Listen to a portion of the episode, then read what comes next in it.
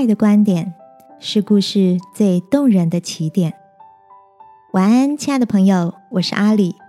每周三晚上陪你睡前读点书。今晚想跟你分享一本我很喜欢的书，创意人卢建章导演的作品，书名叫《文案是我不知道你不知道的东西》。这本书从广告文案的视角出发。切入生活的各种面向，生动的与大家分享如何说一个有感染力的好故事。书中提到一个重点，让我印象很深刻。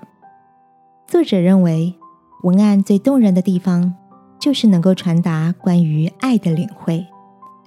一份真正优美的情怀，一定来自于一份用尽全心全意的感情，能够把真心放在故事里。比起只是单纯堆砌优美的文字，却少了爱的观点，前者必然会引起更多人的共鸣。作者的这个体会，让我想起圣经上也有一段这样的提醒：我若能说万人的方言，并天使的话语，却没有爱，我就成了明的罗，响的拔一般。亲爱的。在生活中，你有没有遇过能言善道却少了点真心实意的人？或者，你曾拥有另一种不善言辞的朋友，总在朴实无华的话语中藏着令人感动的心意？